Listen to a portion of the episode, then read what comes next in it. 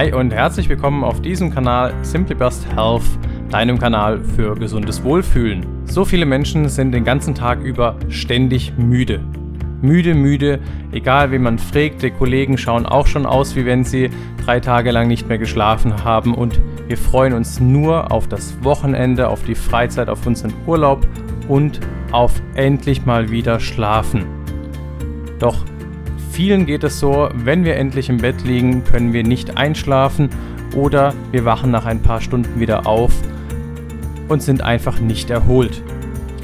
Daher habe ich mir einmal angeschaut, wie ist unser Schlaf überhaupt aufgebaut, warum schlafen wir, was für Phasen durchleben wir im Schlaf und wo kann es hier Störungen geben.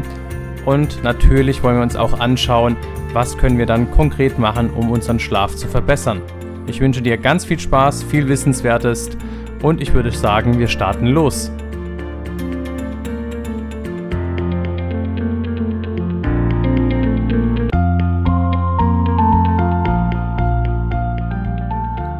Unser Schlafbedürfnis ist sehr, sehr unterschiedlich, je nachdem wie alt wir sind.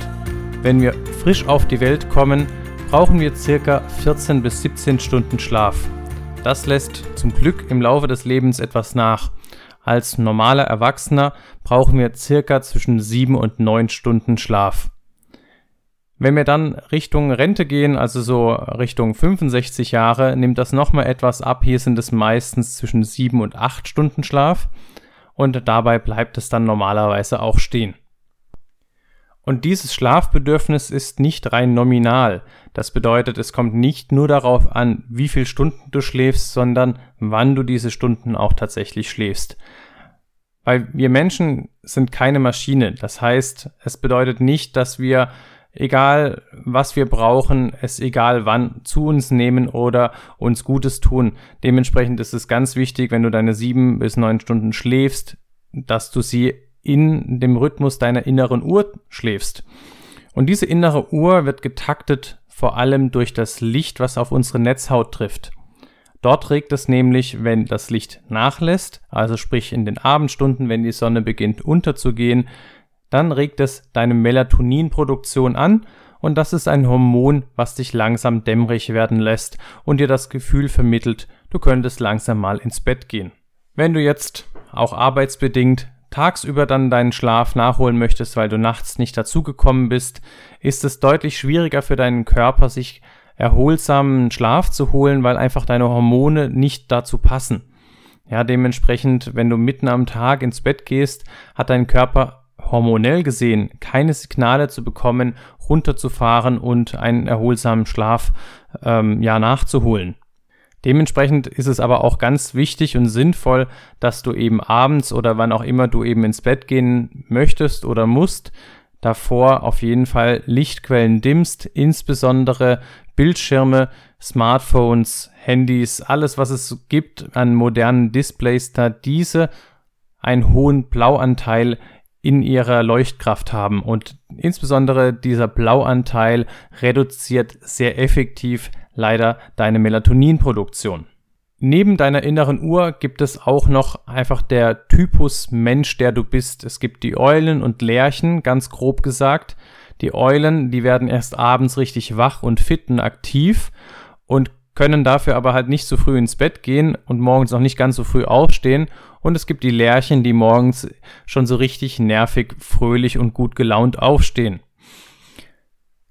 Ich gehöre tatsächlich eher zu der Gruppe der Lerchen, wobei ich auch nicht der ganz Frühaufsteher bin, beziehungsweise ich stehe zwar früh auf, aber mehr oder weniger notgedrungen. Aber im Studium habe ich das vor allem gelernt, weil viele meiner Kommilitonen waren eher die Eulen. Die haben erst ab ca. zweiundzwanzig Uhr, also ab zehn Uhr abends, angefangen, sich hinzusetzen und auf eine Prüfung zu lernen und das teilweise bis zwei, drei Uhr nachts. Das war, da war ich für nichts zu gebrauchen und dementsprechend war es auch immer schwierig, da eine sinnvolle Lerngruppe mit diesen Menschen zu finden. Und für mich war es wirklich so, ich habe um acht Uhr spätestens aufgehört zu lernen, weil wenn ich noch länger gelernt habe, dann konnte ich zum Beispiel auch nicht mehr gut schlafen. Dementsprechend ist es wichtig, wenn du die Möglichkeit hast, in deinem Leben auf diesen Biorhythmus zu achten, Das heißt, ob du eher der Typ bist, der abends fit ist und morgens nicht aus dem Bett kommt, dann solltest du das, wenn du es irgendwie einrichten kannst, auch so wahrhaben, weil es einfach deine Schlafqualität verbessert. Wie wir schlafen, ist auch sehr kulturell bedingt. Das heißt, hier in dem westlichen Bereich der Welt schlafen wir normalerweise einmal, maximal zweimal am Tag, zweimal, wenn wir noch einen kleinen Mittagsschlaf einbauen. Wenn wir zum Beispiel aber jetzt mehr in den asiatischen Bereich schauen auf der Welt, beziehungsweise in nomadisch lebende Völker, diese schlafen teilweise bis zu viermal am Tag, dann aber immer nur für anderthalb bis circa viereinhalb Stunden. Und das hat natürlich für diese Menschen den Vorteil gehabt, gerade wenn es Nomaden waren, die hatten kein sicheres Zuhause aus Stein, wo sie sich geschützt zurückziehen konnten vor zum Beispiel wilden Tieren, dass einfach das Wachverhalten besser aufgeteilt werden konnte und man konnte auch häufiger den Ort wechseln, wo man eben nächtigt.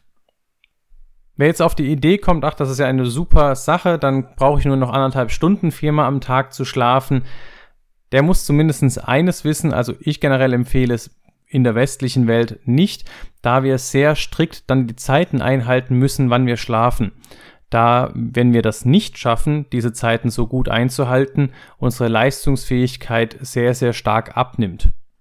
Zudem ist es hier wichtig, dass wir eine gute Eingewöhnungsphase haben. Das heißt, wir können jetzt nicht automatisch von ich schlafe nur nachts und dann acht Stunden auf den Rhythmus ich schlafe viermal täglich umstellen.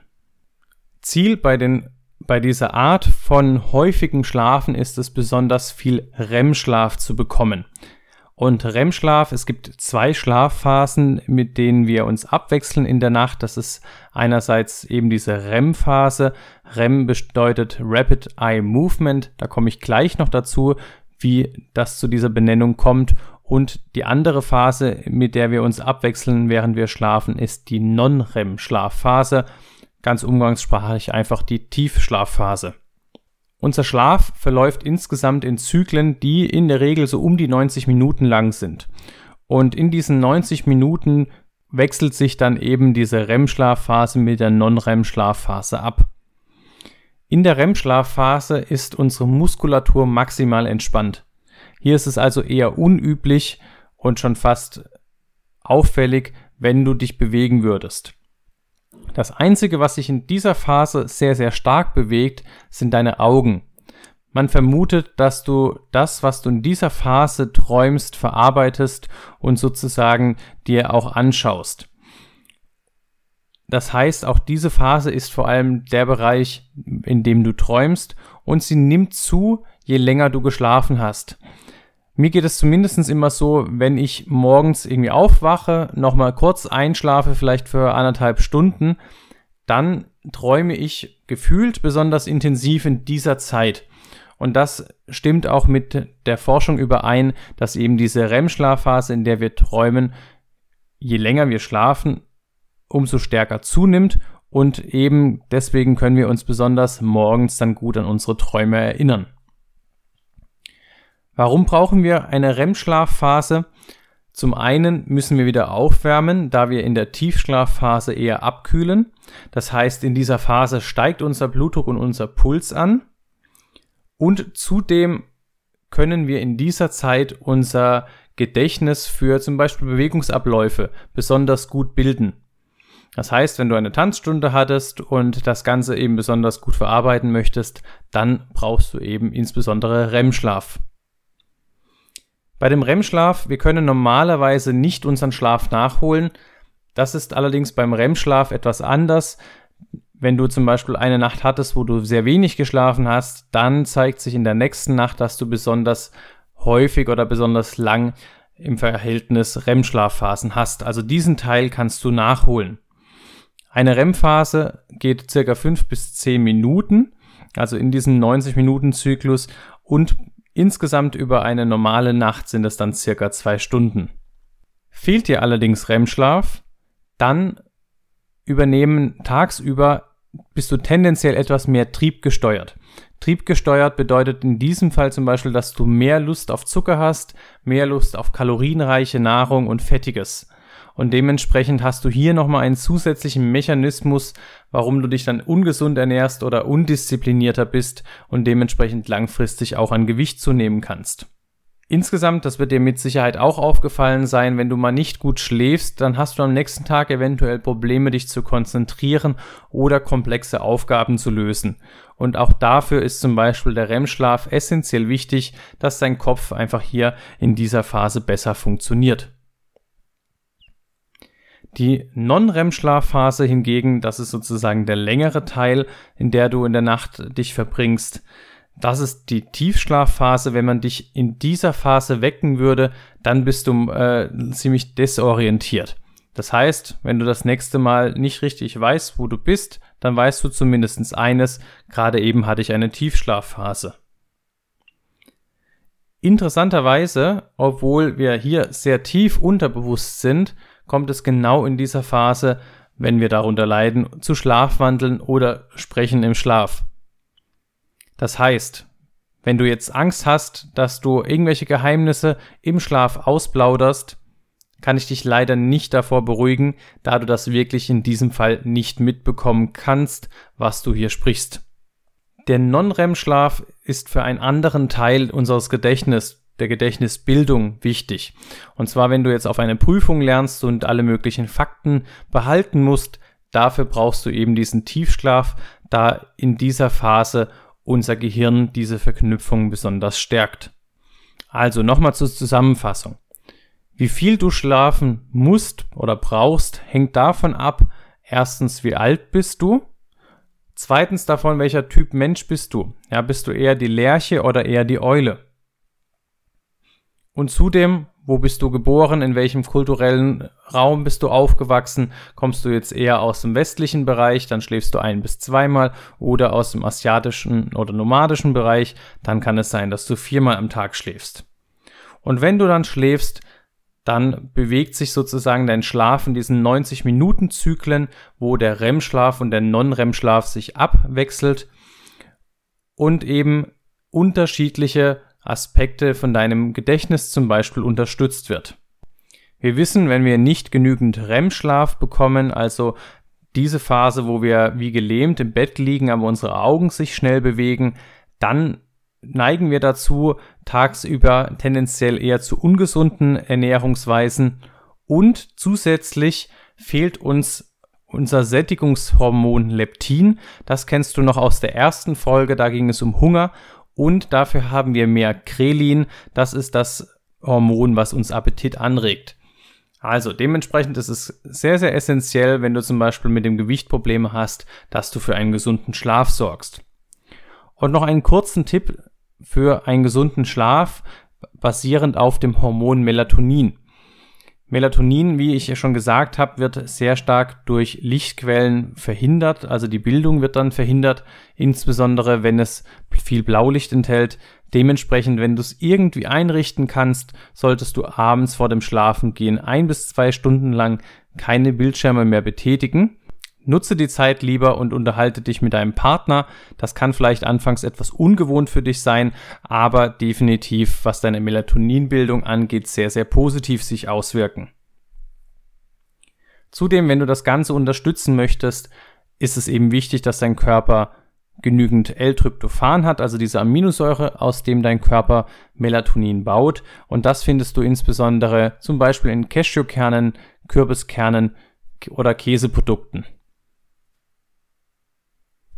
Wenn du noch andere hormonelle Stoffwechselwege begünstigen möchtest, um gut zu schlafen, dann eignet sich definitiv körperliche Bewegung und Sport, da du hier vermehrt Adenosin bildest. Und das sorgt ebenfalls dafür auf einem anderen Weg, dass du müde wirst. Du kennst wahrscheinlich den Unterschied, wenn du als Kind den ganzen Tag draußen spielen warst, rennen, und abends bist du so richtig herrlich müde und ja kaputt und du schläfst einfach richtig angenehm und erholsam. Das ist so mehr dieser Schlaf, wo auch Adenosin beteiligt ist. Und was wir oft als Erwachsene haben, ist ja mehr diese Müdigkeit, oh, den ganzen Tag im Büro gesessen und die Kollegen haben genervt und die Arbeit war langweilig und abends kommen wir heim und haben eigentlich körperlich nichts getan und sind trotzdem so matschig müde. Das ist dann definitiv eine andere Form der Müdigkeit, wo wir dann tendenziell dazu neigen, dann auch schlechter zu schlafen. Ein weiterer Teil, den kannst du nicht besonders gut willentlich steuern, aber ich fand den trotzdem interessant, ist, wenn du krank bist, dann werden zum Beispiel auch weitere Botenstoffe gebildet, die ebenfalls deinen Schlaf fördern. Das ist auch der Grund, warum, wenn wir krank sind, also wenn wir richtig Fieber haben, insbesondere ein hohes Schlafbedürfnis haben. In der nächsten Folge, also in Teil zwei, werden wir auf jeden Fall nochmal tiefer einsteigen, warum wir schlafen müssen, also was in unserem Gehirn zum Beispiel passiert, dass es sich reinigt, dass unser Immunsystem eine gute Arbeit macht. Und wir werden natürlich dann nochmal tiefer einsteigen, was wir machen können, um besser zu schlafen. Ich hoffe, du hast auf jeden Fall heute schon mal einiges Interessantes mitgenommen. Wenn dir dieser Podcast gefällt, ich würde mich sehr über eine fünf Sterne Bewertung bei iTunes freuen. Und klick doch den Abonnieren-Button, entweder bei iTunes, Spotify oder YouTube. Wenn du Fragen zu dieser Folge hast, kannst du uns gerne auf den Kanälen folgen, wie zum Beispiel Instagram.